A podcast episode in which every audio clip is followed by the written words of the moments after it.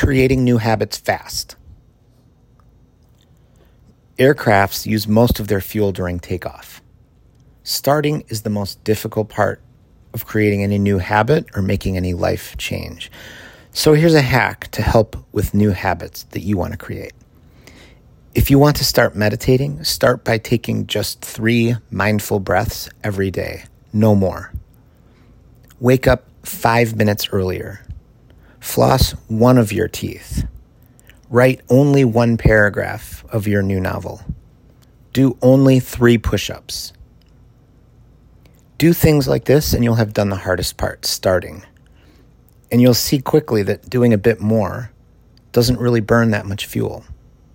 And most importantly, you'll create the habit, and you will soon subconsciously see yourself as the kind of person who flosses, wakes up early, meditates, writes, and exercises.